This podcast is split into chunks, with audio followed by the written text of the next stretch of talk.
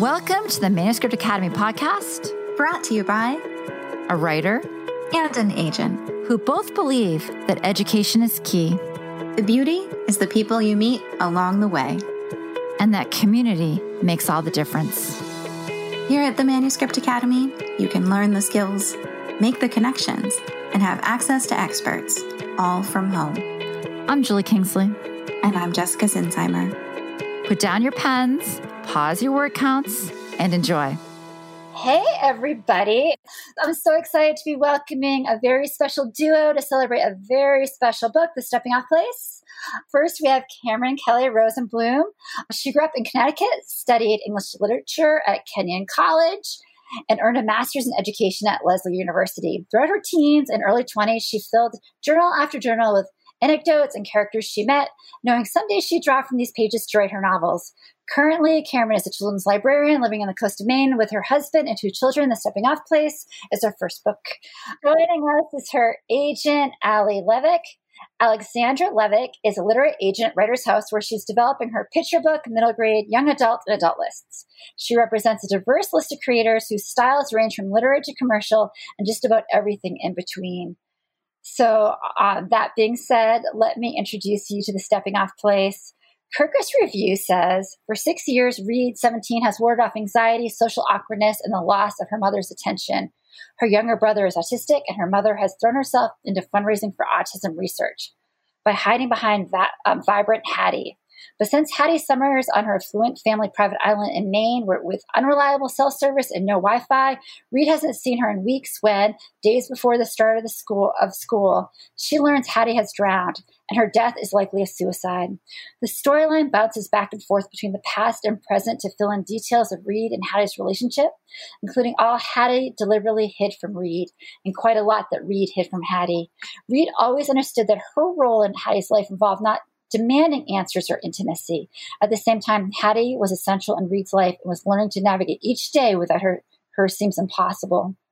The large cast of characters, particularly the high school students, are well and sensitive, sensitively drawn.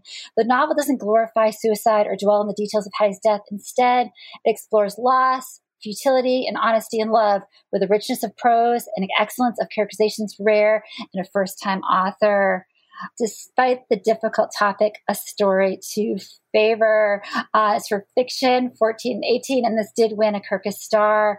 So, congratulations, Cam, and welcome, Allie. Thank you. Thank you. Congratulations, Cameron. Thank you. I'm so excited for you guys. And I would say to all of you listeners that this book um, arrived in my inbox yesterday. And I went to, I read it before, but I went to read it in, in the hard, the hard copy form. And it was immediately snatched by my 16 year old daughter who hadn't given it back. So, um, yeah, welcome. So, you guys, on the Manuscript Academy podcast, we love to have the author agent combination. So, tell us, how did this happen? How did you find each other? So, mm. this is hmm. actually a really unique situation or it seems unique. I think it happens more often than people realize. Well, it's um, certainly unique to me. Yeah. so I was still an assistant at the time that Cameron queried, and I was actually working for an agent, Stephen Barr, at the time. And Cameron had sent this query to Stephen, and I distinctly remember where I was when I read this query. I knew 100% within the first 10 pages that this was something really special and it was something I wanted to work on. And it was something I felt like had to be published. And I totally remember running down the stairs to his office and being like, Stephen, we have to talk about this. we have to talk about this. I love this so much. We have to request it. Like barging in, so rude. like in retrospect, good grief. But I was so excited. And I remember we chatted a bit, and he was like, you know, go ahead and request it. You're clearly really excited about it. You clearly love it a lot. Let's see what it's like. And I remember requesting this from Cameron and reading it pretty immediately and still being so excited about it. Oh. and just still loving it so much. Like it lived up to everything I wanted it to be, everything I hoped it would be. I saw so much potential in it. And I remember when I talked to Stephen, he was like, you know, Allie, I think this is a really great writer. I think she's really talented. I don't think this is the right story for me. And I like swear to God, I felt my heart break. like Aww.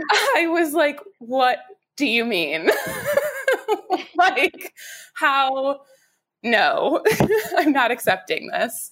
And I remember, I think like the look on my face must have told him I just like wasn't going to give up at this point. And I'm kind of the type of person who's just not really going to back down when I really love something. So he was like, you know, why don't you take this to Brianne Johnson, who was another agent I was working for at the time, and see if she's interested.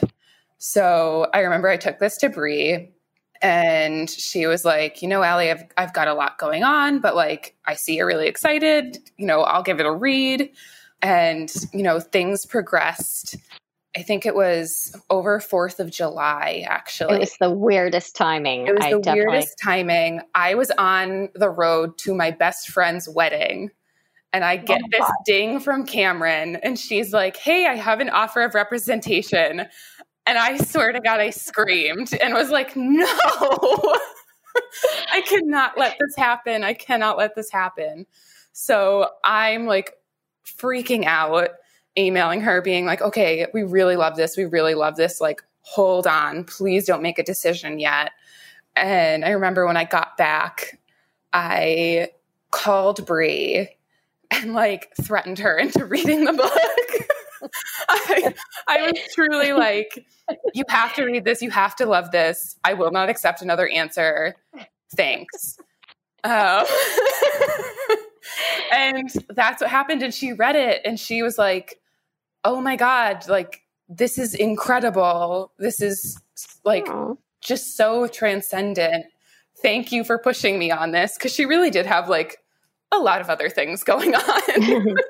um, so that's kind of how we got to that point where Brie and I gave Cameron the call. A little so, bit out of the ordinary, but very fun. Yeah, let, us talk about the call in a second. But so that's so interesting, Cameron. I, I, can only imagine what it feels like to hear her, you know, talk about that from her end. Tell us about your publishing journey, you know, prior to this point. Well, I have been working on trying to get published. I had never, until the stepping off place, I had focused on middle grade because I am an elementary school librarian and have been a teacher, and that's the grades, you know, that's sort of the age group that I was really uh, familiar with. And I have to say, I think that's so funny because Cameron has the most YA voice, like the most naturally YA voice I think I've ever read. Oh, that's so sweet. Oh my goodness. Well, I so I I tried to I actually I I I think my middle grade was my learning my learning grounds because I revi- I went I joined SCBWI I did so many workshops and I just really tried to educate myself and I think unfortunately my manuscript kind of was the victim. It was like the Frankenstein's monster of a book. It just became all these sewn together opinions that I took on from other people. I I don't think I owned it enough to be honest. And so but I think I had to go through that to learn it. So I, I don't really regret any of it. Of course, I wish it was all in like a little bit fast forward, but it did. So by the time I started the stepping off place, I I had learned a lot about publishing, about the business, about everything. Anyways, when the stepping off place, when I started writing in YA, I just, it like, it was like something clicked. I just was kind of like, why haven't I been writing in this all along? But I'm kind of glad that I came to it the way I did because I think I probably would have made it into a Franken book too if I had used it as my learning pad. So I guess it all worked out. But yeah, I I feel so grateful that it landed where it did because with Allie and Brie, who co-agent, I it's so important to have somebody who feels like a, that about your book like i i still kind of blows my I, I still like have to pinch myself sometimes i'm like oh my god wait this is really happening but So cool. Great. Yeah. So tell us about the call. Oh gosh. The call is so scary. From our end, like I get I do get nervous because you're kind of like professing your love for this project and they may just be like cool bye. No way. I literally i mean you know those you know i i feel like i i wish i could have like a gif right now of me like running up the ceiling and up the side of the wall and up the ceiling. I was like so nervous when they called but i was so excited and i don't i just remember when you hear when you are working on something and it's like your heart and soul of a creative project for you know a few years and all of a sudden people you don't know are telling you how much they want to represent it. I can't put into words that feeling. It, it, it just i i it, it was the best it was the best it was one of the best days of my life it's like up there with you know getting married and having my children. I it was amazing, and I also felt a connection. I really felt a connection uh, to them both, Allie and Brie. I love the style. I could tell they were so professional. I could tell that I was going to be in really good hands. So it was a match. You could just feel it. Yeah. And it's like after the call, there's usually this waiting period where the author takes some time to make their decision. And oh my God, that is the worst. I feel like that happens so often. And I just sit, I would sit in my desk chair, like rolling back and like looking at the other assistants I was sitting with at the time, being like, do you think she's going to say yes? yeah. Uh, meanwhile, on uh, my end, it's like the total opposite. It really, somebody should make a sitcom of this, but it, it's like, you know, you're waiting with all your hopes and dreams are like on the line, all dependent upon this this these subjective. other people. Yes, yeah. it's so subjective. So and I definitely had had many, many rejections because, as I say, I've been working in middle grade for, I mean, kind of a long time, like seven years or something.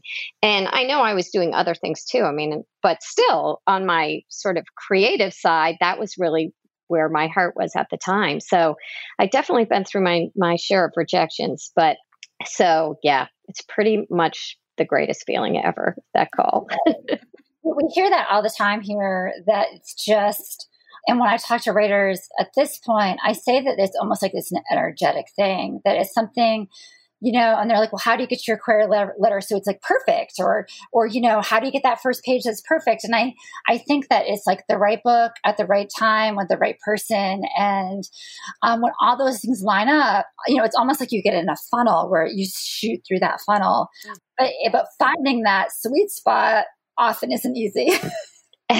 that's for sure. That's yeah. for sure. So, Allie, just I know people are already wondering with enthusiasm that you have for writing, what else are you looking for? Yeah, so I actually represent everything from picture book to adult, which offers a lot of opportunity for me and is part of the reason I wanted to be an agent because I love books that are all over the map and things that really catch my eye. The biggest thing for me is a voice that I can latch on to. And that's what stuck out to me in Cameron's pages, honestly. Reed's voice is so captivating from go that immediately, like, I'm telling you, still now, if I read those first 10 pages, I cry. Like, Ooh. without fail, every single time. I have done it really awkwardly at conferences where I have been presenting the first 10 pages and being like, this is a great query. These are great 10 pages. And I get teary and it's embarrassing every time. but, and I really look for books that are answering or asking really big questions. So, like the stepping off place talks about grief and suicide and mental illness. I think those are really important things to be talking about and conversations to be had. I want to represent books that spark those conversations and that you don't just put down and say, that was a nice story and move on with your life. I want those books that you feel compelled to like bother the person who's sitting next to you and be like, hey, I just need to talk to you about this. Oh, um, oh, that's because yeah. that's what I do. I actually do too. I'm kind of a lurker. I'm always like this book.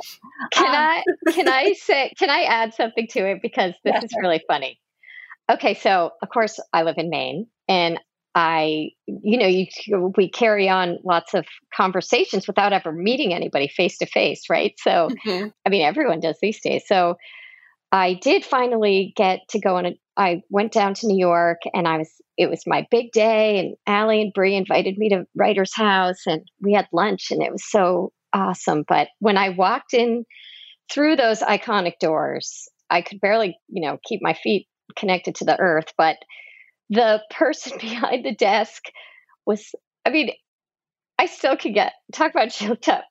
She looks up from the phone and she's like, Are you Cameron Kelly Rosenblum? it's like, oh my God, the whole building knows who I am. It was like the wildest experience. And then I got to meet the people who work on foreign rights and they all made me feel like I I mean I felt like it was a bit of a head trip. I'm not gonna lie. That was so fun. So I don't know why I'm throwing that in there, except for that it is just magical. It's magical. No, but I think that's so important because I remember when we got to share this book with our subrights team. So that would be Cecilia de la Campa and Alessandra Birch. I remember Alice calling me on the phone, like her office is in the opposite building to mine, so I can kind of see her through the window. And she was like, Allie, I need to talk to you about this. Like, Aww. this is so beautiful. And she still comes up to me today and is like, this book is so gorgeous. Aww, it's so meaningful. And that's right. what you want. Like, that's the reaction you hope for. Absolutely. So, Cam, how did you come up with this idea?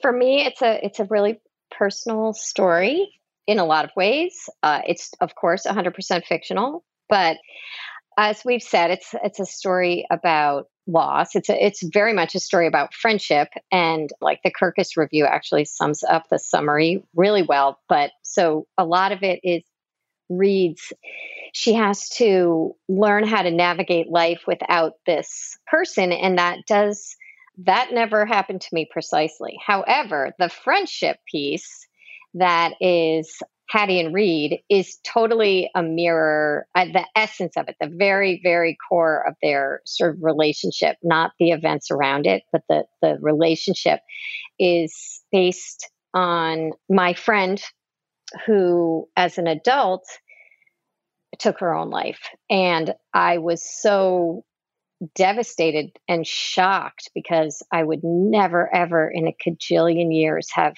thought she was even suffered from depression, let alone the level of depression she truly was suffering. I found out late. I missed the funeral because she lived across the country. And, you know, we just kind of sporadically would like randomly call each other up and send Christmas cards. And so when I, when I found out and I was felt so helpless because I couldn't do anything. And I knew that the family was reeling. And so I didn't want to bother anybody. And I, so that's really when I turned to YA and I was like, all right, I'm going to process all my emotions through this fake story. So I give myself a little peace, a little distance, and I'm going to pretend what it would be like if I had lost her when we were still young. Because we had this at least in my mind, we had this this relationship was very much sort of like superhero and sidekick.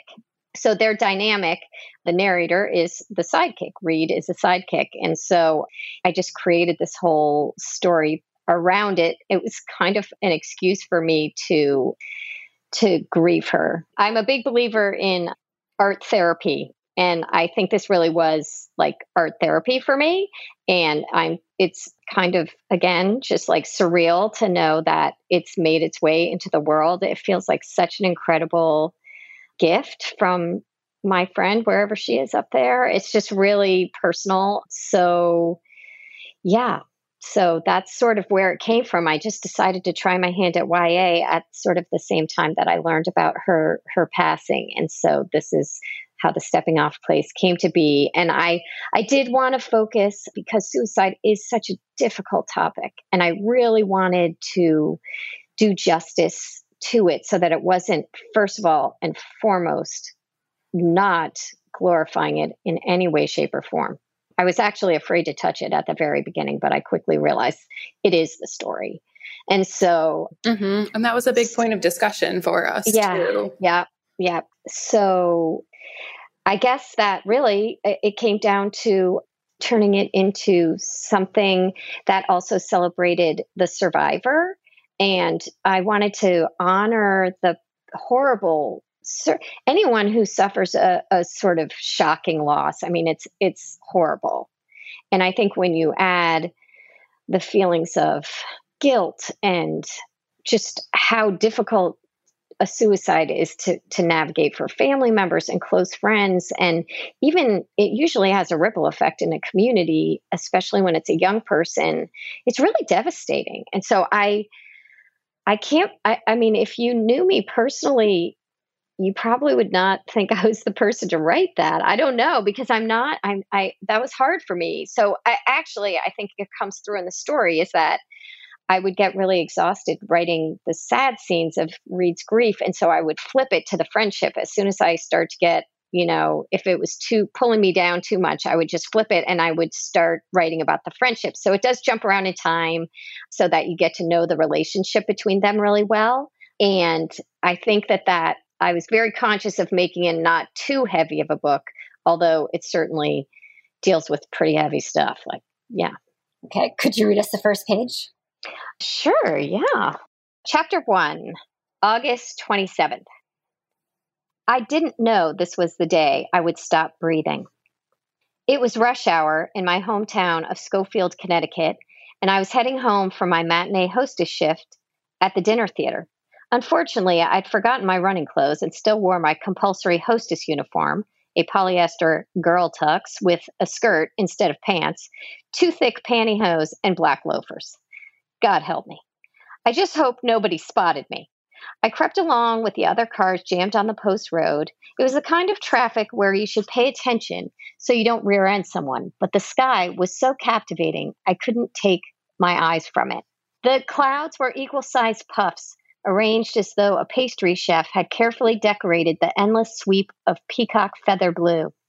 It was so impossible and so much like this Georgia O'Keeffe print Hattie had hanging in her bedroom called Sky Above Clouds 4, it bordered on freaky. Hattie and I texted each other when we spotted one or two O'Keeffe clouds, perfectly oval ones, but this was like Georgia herself had stopped in Schofield and painted the sky. I wanted to FaceTime Hattie. She would love it. So, Allie, what did you love about this first page? So, oh my God, there's uh, it gives me chills. Honestly, I'm just sitting here staring up at the sky, like thanking Cameron for writing this. But I think the first thing that captured me was Reed's voice. Again, it it just leaps off the page. You immediately know who she is. And then Cameron has painted this beautiful scene that you can see playing out in front of you. Like I can so clearly envision what is going on here.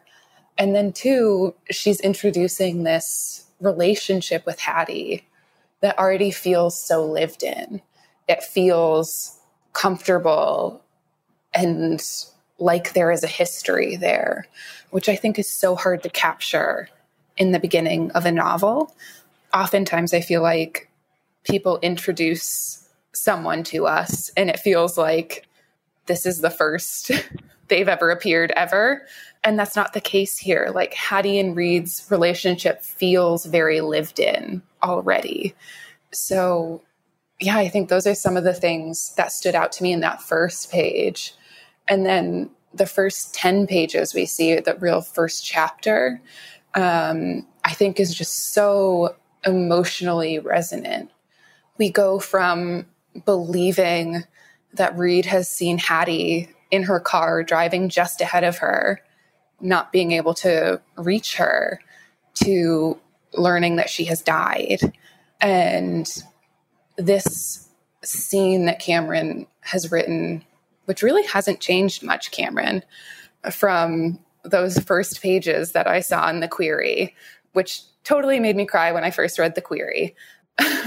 just apparently a weeper about this book.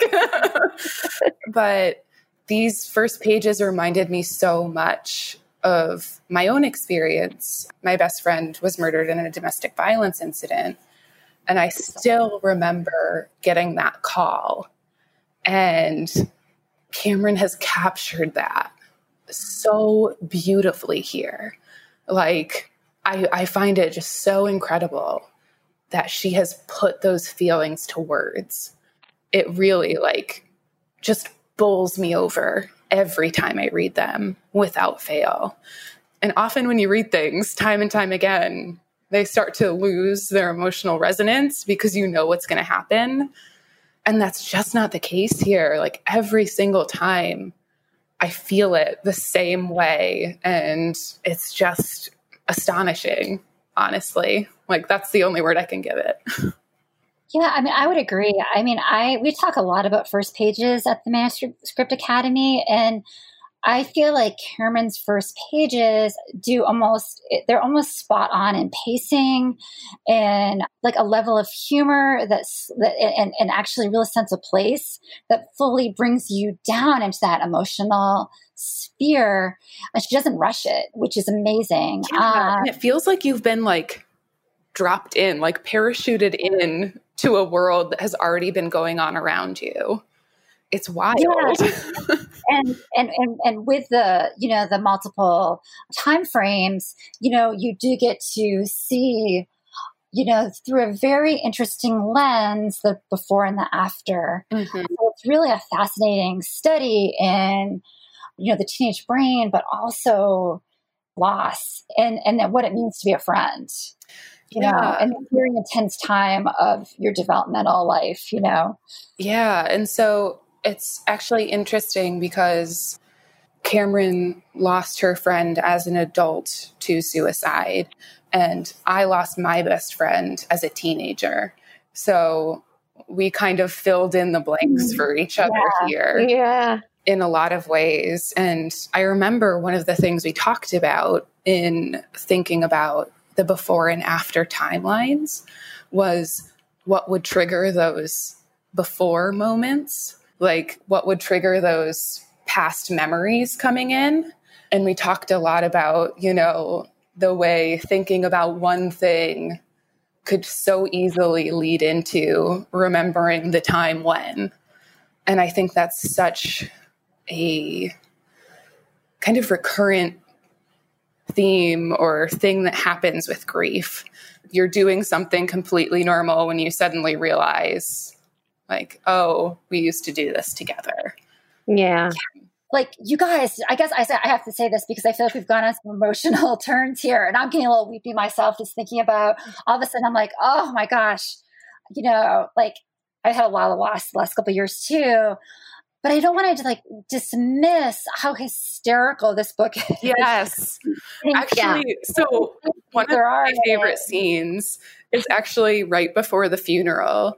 There's something very funny that happens that cracks me up every single time. And I think like this is just such an, a tribute to how talented Cameron is that she brings out those moments of ridiculous, morbid humor that, you know, there are still things to laugh about, even when it feels like your world is ending.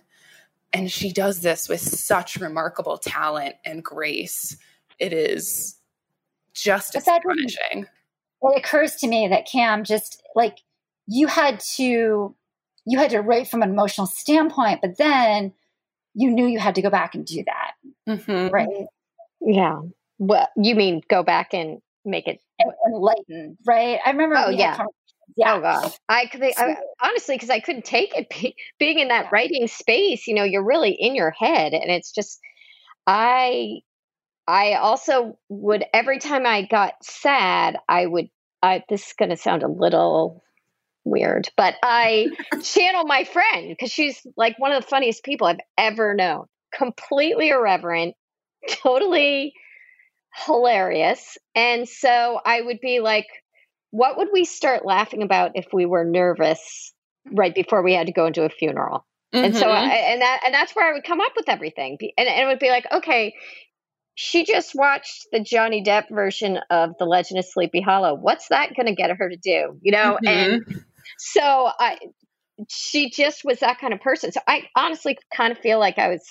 She is so woven into this book. It feels like we co-authored it almost. It's just so I really, I really, it is emotionally wrenching because I was trying to honor that side, and I also equally am about uh, all about not writing something I myself couldn't bear to get through because it was too hard. So I really, at least half the book is antics and shenanigans. Yes. so because that's just who they who who these characters are. And so in fact I think I think we actually had to cut back a little bit on the on the um, some of those scenes. I think the prom got cut in half, but yeah. So I did really enjoy writing some of the funny scenes because that that felt like I had her back next to me, sitting on my shoulder or something. Allie, tell the listeners about what you look for in a good author agent relationship. So I feel like landing the right author agent relationship is very important. And like people say, a bad agent is much worse than no agent at all. And you know, I feel like so much of that relationship is based on communication. I am probably an over communicator. I want mm-hmm. everyone to know where things are at any given time and not be wondering because I don't think that's good for anyone. And I hope for the same from my clients that if they have questions, if they have concerns, that they will reach out and let me know. I don't think you can ever ask too many questions in an author agent relationship. Because and I will say that every time I'm like, gosh, I'm so sorry if I'm bothering you or something like that. She's like, you're never bothering me. every single time. She's like, this is never a bother, ever. Well, it's your so career. because you do have a lot of questions too. Yeah. And you there's, know, there's so much that is just weird about publishing that when you're in publishing for a long time, it seems normal. But for a new author, they're like, wait, what is what does this mean? What is going on here? And I think it's so important to get that information and arm yourself with that information. And two, just I think particularly on the agent's part, integrity is really important. Doing what you expect, whether or not someone is looking, doing the right thing, whether or not someone is looking, I think is so, so, so important. And sadly, I think there are agents out there who aren't doing that. And that makes me very angry, but that's a whole other discussion. Cam, what tips do you have for writers? Oh my gosh, go for it.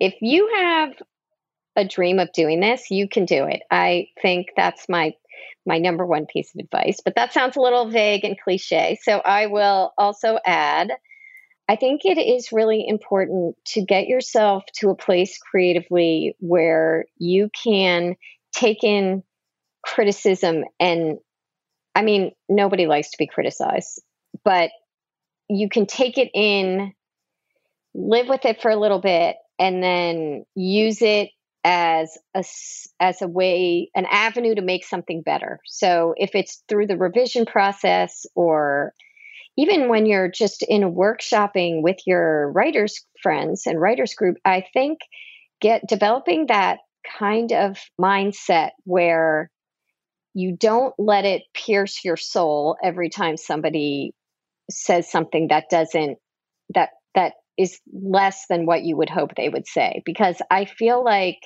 when i got to the point where i could just kind of listen objectively i think my writing like skyrocketed because I was no longer like just out flat for three days because I couldn't believe somebody didn't like something I wrote. You know, like you kind of have to get past that.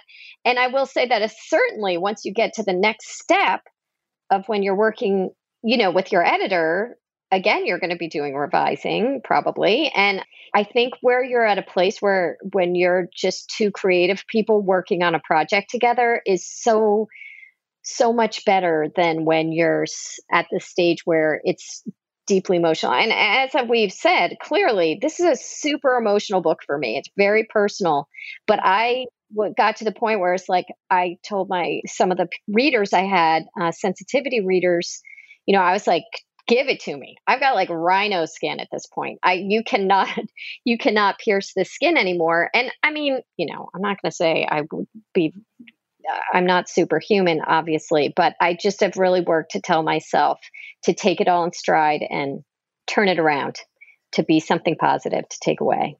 And I would add to that too, finding a team that understands the heart of what you're trying to do and isn't trying to make it what they envision it, but rather yeah. more what you want it to be as the author. I think too often, you know, folks just want to include their opinion for the sake of including their opinion or redirect a book for the sake of what they want it to be. And mm-hmm. it's really it's the author's book. Their name is going to be on it. And it's so important that their vision for it remains the same and through edits becomes even more clarified. Hmm. Yeah.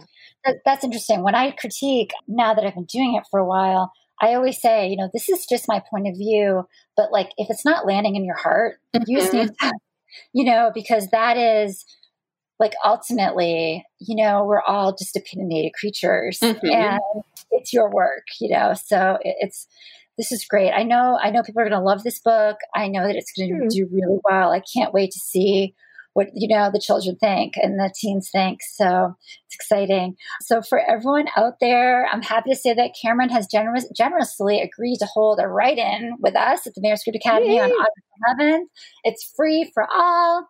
During this write-in cameron will discuss her decision to use a nonlinear format as a narrative vehicle and participants can explore how to employ this method in constructing their own novel. The author will also share tips for maximizing the technique for emotional impact so that your audience will want to keep the, turning the pages. So come with your pen in hand, bring your existing characters or even new ones for a night of community, critical thought, and fun. We hope to see you there. Before we go, you guys, can you tell us where to find you online and query? And, and actually, Allie, are you open right now for submissions? So you can find me on Twitter at Allie Levick. A L L I E L E V I C K. And I'm actually opening up to queries again on August 6th, 4th. One of those dates, I'm not sure.